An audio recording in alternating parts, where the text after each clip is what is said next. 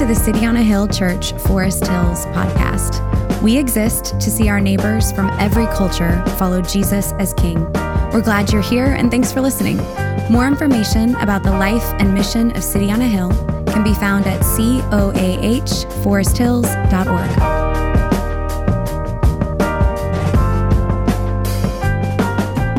Uh, good morning again.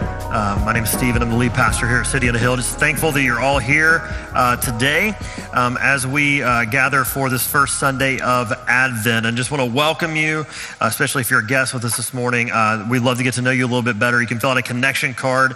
Uh, you can find that in your seat. Uh, and uh, for doing so, um, or you can fill, fill, it online, online at coahforesthills.org slash connect. Um, for doing so, we'll uh, make a $5 donation in your name to a charity of your choice from a list that we, that we provide, and also make a, I give you a $5 gift card to Brassica Coffee Shop just around the corner.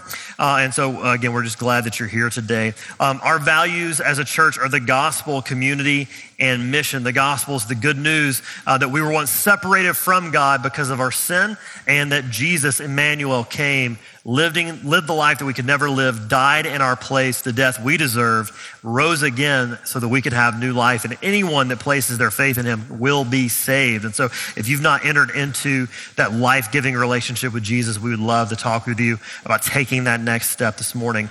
Secondly, is community. Community is the idea that God created us for relationships. We need each other. We were created to need each other. And because of that, we uh, spend time together. We, we do this in community groups as a church, people from different backgrounds and cultures coming together with a common hope in Jesus. And so, um, would uh, would love for you to get plugged into a community group if you've not done so already. You can fill that out on your connection card. You can drop that in the box in the back. And then, lastly, uh, mission. The good news is too good to keep to ourselves. So we demonstrate the gospel because of what Jesus has done for us. But we also declare the good news of the gospel with this life giving message that anyone can come to faith in Christ. Um, a, a, few announcements before we jump into the text this morning. Uh, the first is uh, we are going to be do, assembling a food pantry at English High School this Friday. So Sam Gargas is leading the charge on that.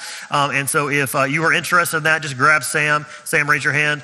There he is. There's Sam. Um, and just, uh, just let him know you want to come there or just show up at English High School at 3. Uh, we had a bit of a false start last week uh, before Thanksgiving. We were hoping to do something for uh, serving meals, but ran into some issues with some COVID stuff and some, um, some CORI checks and just being able to have access while students are there. But being at 3 p.m., no students will be there. So we're clear. Uh, but we'd love for you to come help out with that. We've been serving this, uh, English High School in this way for almost two years, providing food and meals for, for, for um, underserved families families. And so would love for you to come help out with that.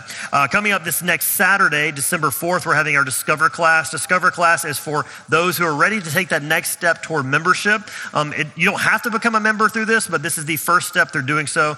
And as you do this, you learn more about who we are as a church, um, um, what we believe, uh, how we live, kind of ways you can be involved. And so would encourage you to sign up for that through our event page. Go to the website, go to events, and click on that. Uh, there will be breakfast provided. If you need childcare, let us know. We'll make sure we get childcare provided as well. And then lastly, coming up on Saturday, December 18th, we're having a Lessons and Carols service. And so Lessons and Carols is a unique take on a, an old tradition of scripture reading and then singing through Christmas songs together. So we're going to have some local musicians from around Boston um, who are going to help with this. Would really encourage you to sign up for this early. We are doing signups for this because space is going to be limited. And so um, we already have uh, almost 40 people signed up already. Half of those are not from our congregation, which is really exciting exciting. And so this is a great way to invite your friends, invite your neighbors. If you've been wanting to invite someone to church, this is a really good step to do because it's very low pressure. We're just celebrating the holidays together. So would encourage you to do that.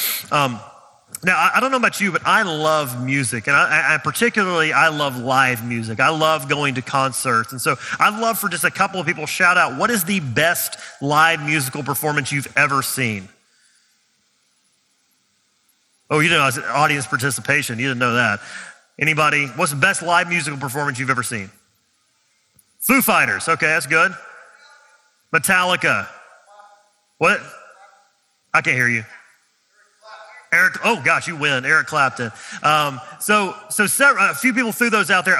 I love music. My, my two favorite were OutKast and uh, the John Mayer Trio. Very different, um, but enjoyed both of those. OutKast was an incredible show. I got thrown into a tree. That's another story for another day. Um, and the other was John Mayer Trio because it was I just love blues music, and so I love live music. And one of the aspects of the, the pandemic over the last almost two years that I've really missed is the ability to sit in a room with people and sing. That's why I love, I love one reason I love church on a Sunday is we get to sing together. But I miss concerts. I miss being able to go and just sing my lungs out to, to, to some music that I know. Uh, and so you probably have missed you know, mu- uh, opera and concerts and symphonies and going to a play, um, even going to a movie. These are things that we are meant to experience with, with other people. And just for a couple of hours, we unite around a common interest or like. Uh, when I was younger, I would go to all these music festivals. And one that I never got a chance to go to was called Furnace Fest. Now, Furnace Fest was really loud, screaming hard rock music, like ear bleeding music. I love this. In fact, I sermon prep to that kind of music a lot, a lot of times too. Um, and so I love that kind of music. Never got to go. Well, they were having their 20th anniversary show this past year, and there's this Facebook group that built up around it, and people were really excited, and they were talking about this. You know, people argued about stuff in this group because, you know, it's Facebook, and that's what you do. Um, but it always came back to this united interest in going to Furnace Fest. And people came together from different backgrounds, some political ideologies, and all coming together for their love of music. But when really, when that was over, when the concert's over, when the play is over, when the show is over, you just go back to your everyday life. It, it's done. You're not inviting these people over for dinner. You're probably not going to be friends with most of the people you're sitting next to. It, it's, it's a shallower type of unity around a common interest. The, the, the, unity that Paul is talking about in Ephesians 4 is a deeper unity, a transcendent unity that goes beyond any other type of unity that we can imagine. And it's not just this, it's that the type of unity that Paul is talking about allows us to dig into the hard stuff. It allows us to ask the hard questions. It allows us to have hard conversations because our unity doesn't stop the moment we leave here at 1030 on a Sunday morning. The unity that we have together is a unity that is bond, bounded together for us in Christ. And so, Paul, as he's talking about this unity, he's saying that the unity that we are longing for as the church will only last as long as what unifies us is strong. I'm going to say that again. Unity will only last as long as what unifies us is strong. And what unifies us as Christians, as the church, is the gospel of Jesus Christ. The common hope that we have in Jesus. And as, as if Paul is saying this in Ephesians 4 to the Ephesian church and ultimately to us, is that th- what unifies you is so strong, it, it's so mighty that it can keep you together. It can weather the test of time. It can weather controversy. It can weather strife. And he's saying, I want you to truly love these people because you are a part of a larger family because you're a part of a big family with a greater unity than you can muster on your own. And so as we look at Ephesians 4, Paul has, has turned fully to the how of the church.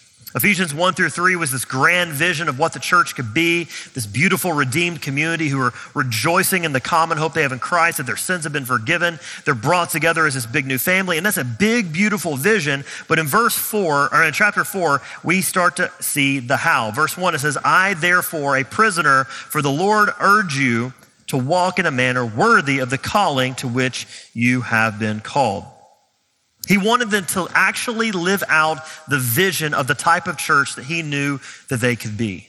My prayer for City on a Hill is that we would become the church that God wants us to be a church that is embodying the culture of the gospel. We are loving and caring for each other in the way that Jesus loves and cares for us. A church that is formed by gospel teaching, that we submit ourselves to the Bible, believing that what God has for us is better than what we could have for ourselves, and that we would have a gospel mission, that we would go and take this good news to others. We have a great calling to which we have been called. We have a common purpose. And much like Paul, I'm urging us to take hold of that calling, to take hold of the vision of unity that God has for us. And Paul uses the word urge. He's actually throwing his weight around a little bit as an apostle. He's, he's begging them, he's pleading for them to make this a reality. He wants this for them, and he wants this because he wants to see the gospel advance through them. And the clearest way for our neighbors and friends to see the work of Christ is God's work in us to unify us around the gospel. That's why in John 13, 35, Jesus says, By this all people will know that you are my disciples if you have love for one another. If your love for one another is being so shaped by the love of Jesus that other people begin to see it, they'll begin to see our unity, and there's something attractive about that. But Paul also urges them and he urges us to take hold of this vision, to live out this life, to walk in a manner worthy of that calling, because this is the hardest thing he could ask us to do. It's going to require a change in the way we live. It says walk in a manner worthy. In other words, there is a way that we can walk this unworthy. Walking is the idea of, of our living, our very being. He's saying that those things have to change in order for us to take hold of all that God wants us to be all that God wants us to live and experience as a unified church. And this is why last week we looked at Paul's prayer to strengthen us to do far more than God could ever imagine. My vision for City on a Hill is not that we would have a room full of people who simply like each other. We'd have a room full of people who think like us and look like us and act like us, but a beautiful, diverse family called together with this common hope in Christ. And you know what? Sometimes that's messy. Sometimes it feels impossible. But what Paul's saying by urging us to walk this way is he said, it's hard, but it's not impossible. It's difficult, but it's worth it. Tony Evans says that unity is not always easy, but God tells us it's worth it. Together, we can be greater than any of us alone will ever be. Unity is this admission that we need each other, that we're better together than we are apart. It's an admission that we are for each other, that we're willing to lay down our privileges and lay down our rights for the sake of other people to know Jesus. And so, for City on a Hill, what would happen if we leaned into the power and the provision that God promises us to become who He wants us to be? This morning, we're going to cover three ideas about this biblical unity for City on a Hill. The first is three attitudes for pursuing unity. There are three attitudes that we're going to have to step into as a church, as individuals, that are, going to require a major shift in our attitudes towards the church. And so when I say the word church, probably you're thinking through two lenses. You might be thinking through the organizational lens. You're thinking through structures and systems and Sundays and groups. Others are thinking through the relational lens. They're, they're thinking through the people. And through both of these, there is equal opportunity to both thrive and to be hurt. There's equal opportunity for us both to, to, to really love it and to struggle.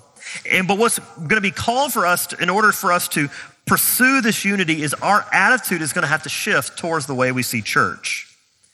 And so if we look at verse 2, we see three attitudes that we need to bring towards what it means to be a unified church. And those three are humility, gentleness, and patience. Say those with me. Humility, gentleness, patience tattoo those on your arm, do something. We got to remember those three because those three attitudes run completely counter to our Western culture.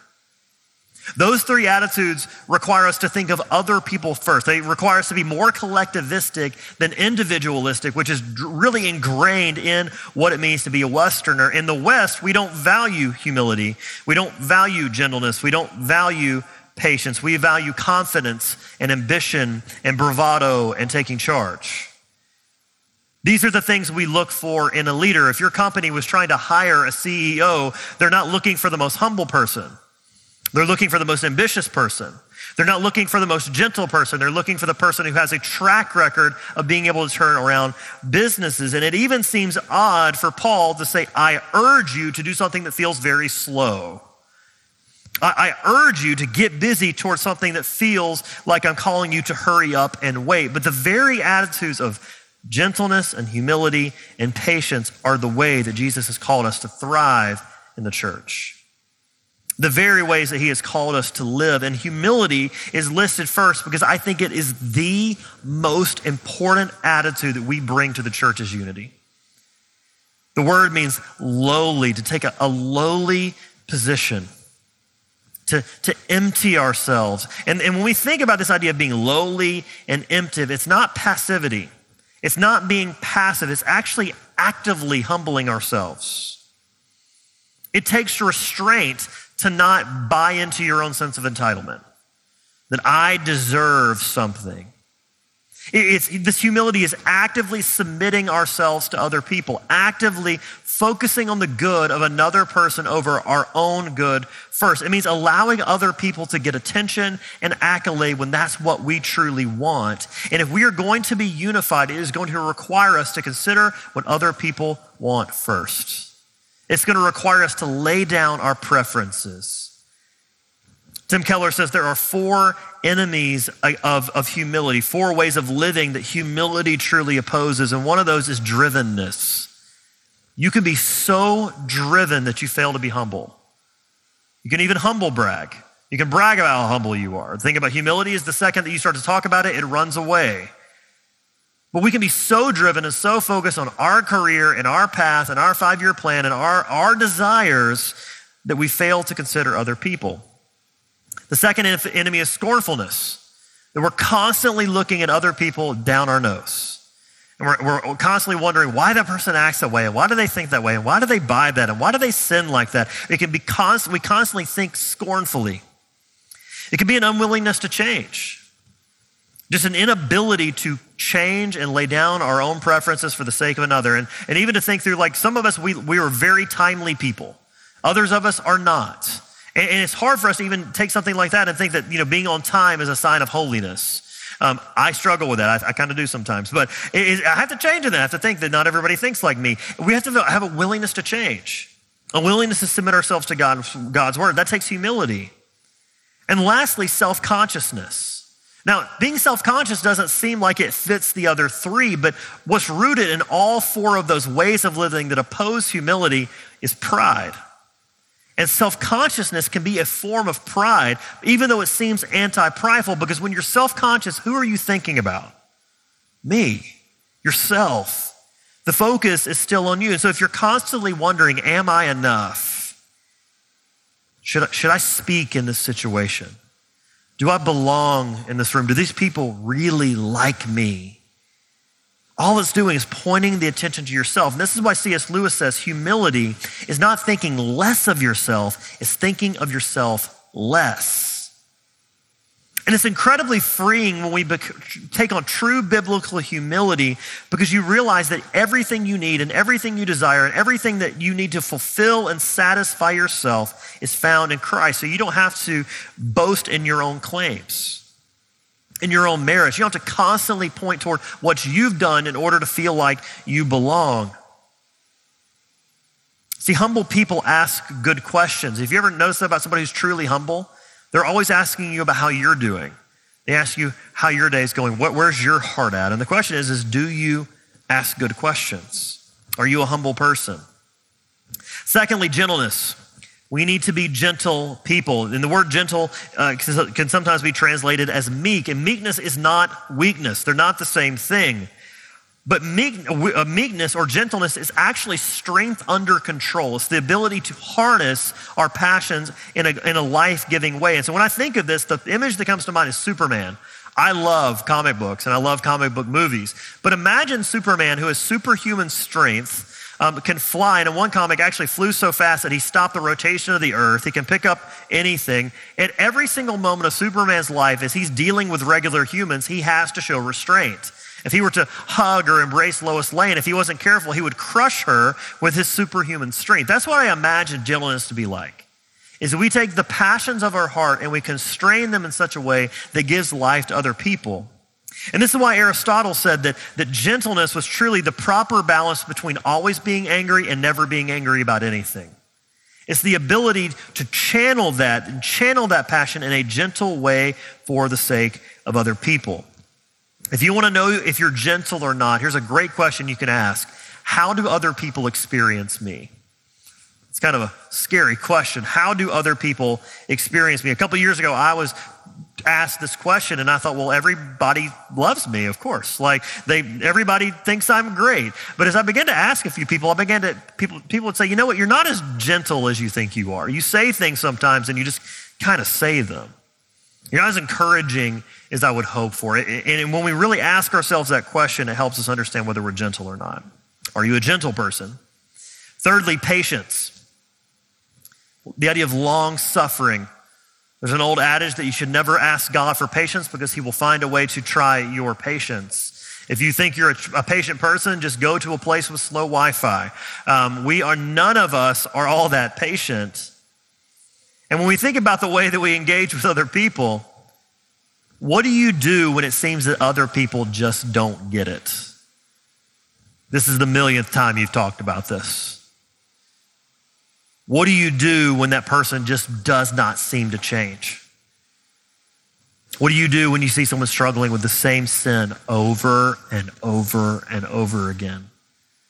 What do you do when church isn't everything you hoped for? The easy thing to do is just to write people off, but patience says, I'm going to wait and trust the same spirit that is in work in me is in work, is at work in them. Why this list? Why humility? Why gentleness? Why patience? Because this is the very way and character of Jesus. This is who Jesus is. And if we are going to be unified like Jesus wants us to be, we have to become like him. And this is why in Matthew 11, 29, it says, Take my yoke upon you and learn from me, for I am gentle and lowly in heart, and you will find rest for your souls. Jesus is gentle and lowly. We've been reading gentle and lowly as community groups, and this is my plug to invite you to come to a community group. And been really reframing the idea of, of who is Jesus. Jesus is not, he's not, I mean, Jesus is passionate for, for God's glory, he's passionate for God's law, but he's also a gentle and lowly Savior who invites us to come find rest in him. Dane Ortlund said in, in that book, he says, lowly gentleness is not the one way Jesus occasionally acts towards us. Gentleness is who he is, it is his heart. If we're going to be unified, we have to take on these attitudes. And the question is, are these the attitudes that mark you when it comes to how you see the church, how you see City on a Hill? Are you a humble person? Or are you constantly maneuvering for the respect and the attention of other people? Or are you taking time to dignify others and care for them and make sure that they're heard? Are you a gentle person? Someone bothers you, and listen, if you're in close relational proximity with people, they're going to bother you. How do you react? What is your heart like on the inside? When someone admits their failures and their faults to you, are, are you a safe place or are you a judgmental person? Are you a patient person? You look at somebody and go, you know, I just need you to change already. Or are you, are you slow in trusting that God will work in that person? And I found that when we don't embody humility, gentleness, and patience towards others in the church, it's because of one of two reasons. One is that we, we've grown cynical. We're, we're constantly critical. We're, we're, critical of others' motives and we're questioning their motives. We're questioning others' uh, genuine, if they're, if they're being genuine, because oftentimes we don't feel genuine. We look at other people and think that they're just hypocrites. And we see through everything. And when you see through everything, you don't see anything at all. And I found that when we when you grow cynical, it's because either you lack humility, and I really honestly think that's not always the case. I think it's generally a mound of hurt. That you were once an idealist and someone or something wrecked that. You've seen this ideal that Jesus laid out for his people, and you're like, I'm not seeing anybody live this out. You've grown cynical or you've grown weary. You're just tired. Some of you have brought baggage to City on a Hill from other churches and other experiences, and you're seeing everything through that lens of weariness and you're just tired and you just want to see your friend finally change. You want to see your spouse finally change the way that they treat you. You want to see a situation finally get resolved. For some, it's the idea of racial justice. We look and we go, why don't other people just finally get it? Maybe it's yourself. You've grown weary with the idea that you just can't stop sinning. You desire to grow and you're frustrated because you don't see the progress you want to see. Maybe it's that God is working in your waiting, and it's not that He just wants you to do better He wants to make a situation better, but He wants you to learn to patiently trust Him as you walk with Him.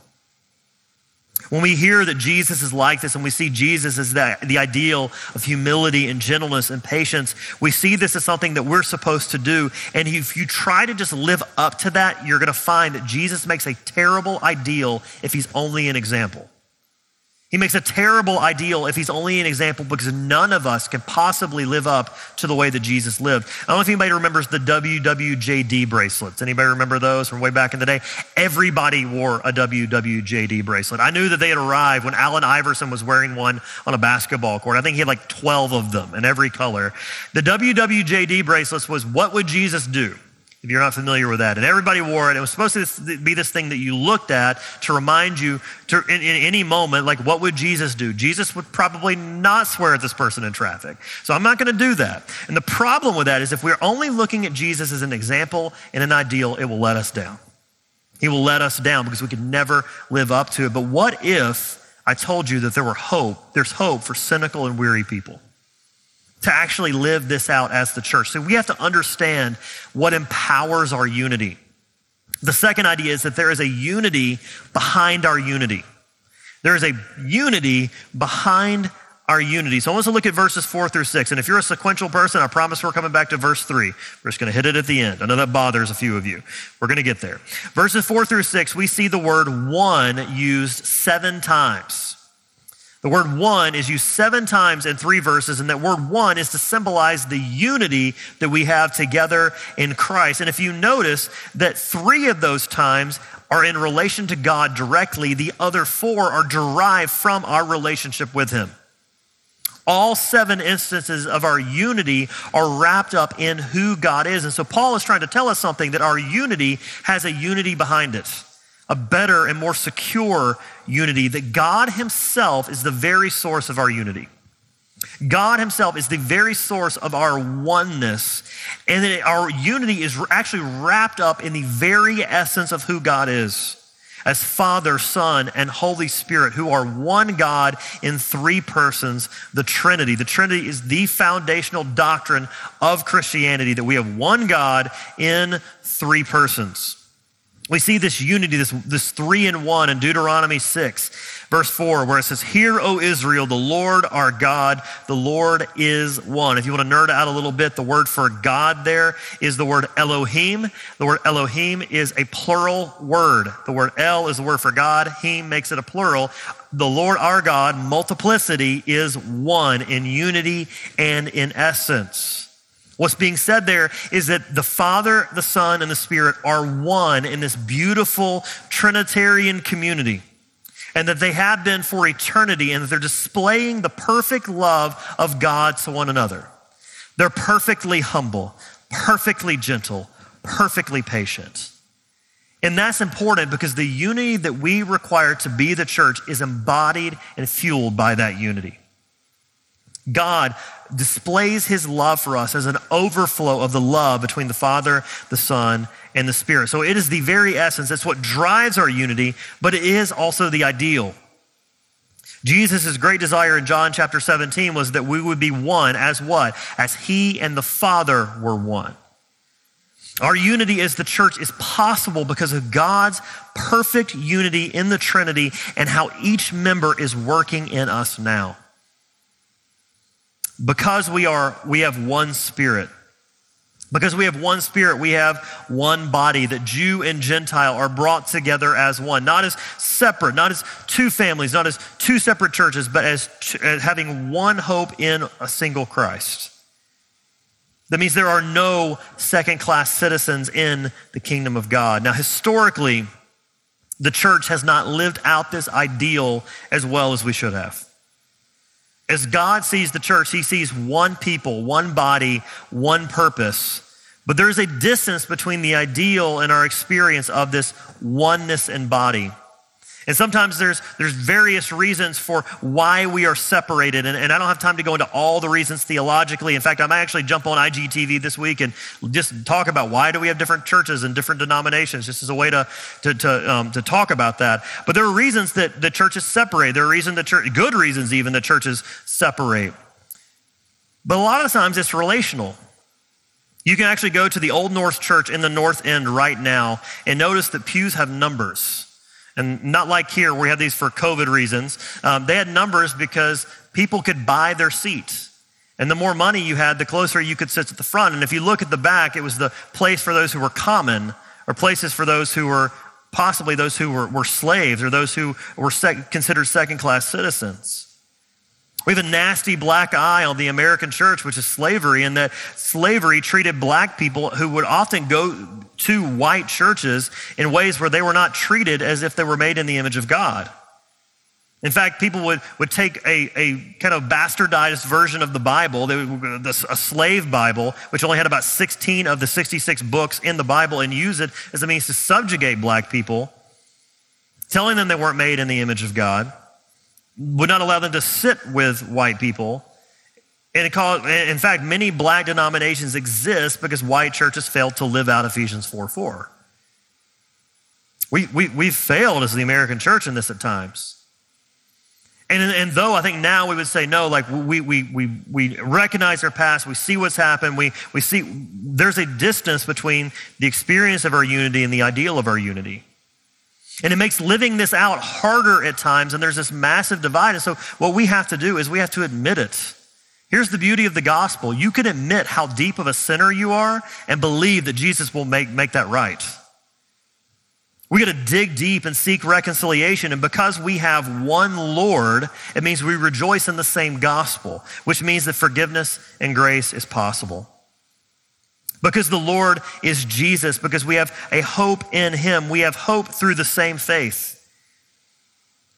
Faith can mean either con- the content or the body of our beliefs, like it does in Jude 3, or it can mean, like it does here, a personal trust in Jesus, that we have one faith, meaning that everyone gets in on the same basis, whether you're Jew or Gentile, black or white, rich or poor, young or old, male or female. All of us need Jesus, and all of us can be saved through the work of Jesus. And because we have one Lord, it gives us space to work out where we have failed to live up to that ideal. We also have one baptism. Not, not mode of baptism, but what I, baptism does in us. It gives us a new identity. Jesus in the Great Commission said, Go therefore and make disciples of all nations, doing what? Baptizing them into the name of the Father, the Son, and the Holy Spirit. When baptism is signifying that we belong to God. It's going public with our faith. It's showing we have a new allegiance. It shows that something new defines us first, that we are known by our relationship with God. And this changes us in two ways. It means you're no longer defined by your sin. You're no longer defined by your past. You're no longer defined by your struggles, but you're defined by who Jesus declares you to be in the gospel. But secondly, it doesn't erase who you are. Now, it seems like one and two are sort of kind of at odds with each other, but it doesn't erase who you are. In fact, it refines who you are. It enhances who you are. It redeems who you are. You don't cease to be white or black. You don't cease to be male or female. You don't cease to be whatever your upbringing was. But it's almost like an Instagram filter that makes certain things pop out. When we have that, that, almost like a filter of who God is and who we are in Him over us, it enhances and vivifies who we are, and we celebrate that. Lastly, because God is Father to all Christians, it shows us how we can achieve this unity together it says in verse 6 that one God and Father of all who is over all. We have a God who's sovereign, meaning that we have to submit to him. We recognize his ways are higher than our ways, meaning his timing and his method and his goal are better than ours. And when we recognize that and trust that God is over all, it actually leads to a greater joy and contentment in him. We have a God who is through all, meaning he is immanent and working through all of us to achieve this unity, and he is in all, working in all sorts of people to do it. When I, when I think of God's vision for Boston through City on a Hill, I imagine educated people and poor and destitute people, people who are stressed and anxious, the sexually broken, the hurting, all finding life and healing in God. And why do I believe that God's going to do that? Because we're here. Now, I don't mean that because City on a Hill is a perfect church. I mean that, and not and that we're heroes, but that we're recipients of the same grace. And in fact, when Paul was talking to the Corinthians, he lists out this long list of sins. And at the end of that, he says, in which you were once that. That's my, my paraphrase. You were once those things. God's work in Boston begins with his unifying work in the church. Lastly, I want to close out with two applications for making this unity a reality. We're going back to the end of verse 2, beginning of verse 3. Into verse 2, it says, bearing with one another in love. We had to wait for this until the end because the love that Jesus calls us to bear with other people is so much deeper than our own. Dane Ortlund said, Jesus does not love like us. We love until we're betrayed. Jesus continues or continued to the cross despite betrayal. We love until we are forsaken. Jesus loved through forsakenness. We love up to a limit. Jesus loves to the end. In the Ephesian church, I'm sure that, that tensions got high at times. Jew and Gentile probably struggled, and there's probably some PTSD. I'm sure there were things that were said and done that were triggering. So, what would bearing with one another in love look like? It might look like when a Jewish brother said something to a Gentile brother that the Gentile brother wasn't going to react the way that his heart wanted to. He, he was going to lo- choose to love that person like Jesus loved them and saw them. That's really hard. If we're going to be unified, it's going to take us bearing with one another's mistakes, bearing with one another's stupid comments, bearing with, with the slights that we might make toward one another because we're willing to pursue reconciliation and extend forgiveness with humility, gentleness, and patience. Lastly, we need to be eager, as verse 3 says, to maintain the unity of the Spirit in the bond of peace. Now, notice it doesn't say attain this, it says maintain the unity. The unity we've been given has been given to us through the work of Jesus on the cross. Jesus did all of that, but to maintain that is to make it more visible. It's to make this a lived reality. So imagine there's a family, and John Stott had this great illustration. He said, Imagine there's a family, and this family's estranged, and the mom and dad, they've been, they've been at odds for years, and they finally get a divorce, and they begin to separate relationally. Well, the kids begin to grow apart as well. And this family decides they're going to get as far apart as they possibly can. So, dad's in North America, mom's in South America. Uh, one of the sons went to Europe, one went to Asia, one went to Africa. Now, relationally, like legally, they are still a family in a sense. But relationally, they're as distant as they possibly can be. In order to maintain or to make that visible, someone would have to work toward reconciling those two together, that, that, that family together. And so to be eager to maintain this or make this a reality means the word literally means to do whatever it takes. We have to be willing to do whatever it takes to make the unity that we have in Christ be experienced to a greater degree. It means that we might have to have some hard conversations.